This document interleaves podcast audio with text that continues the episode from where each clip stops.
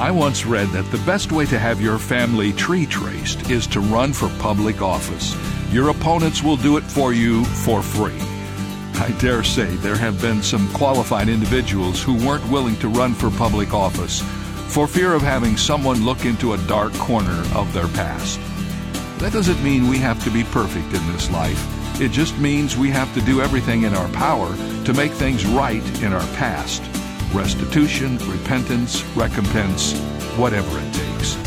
God forgives our sins, and we should give others the same opportunity.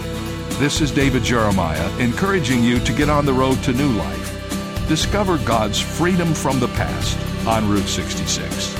Route 66, driving the word home.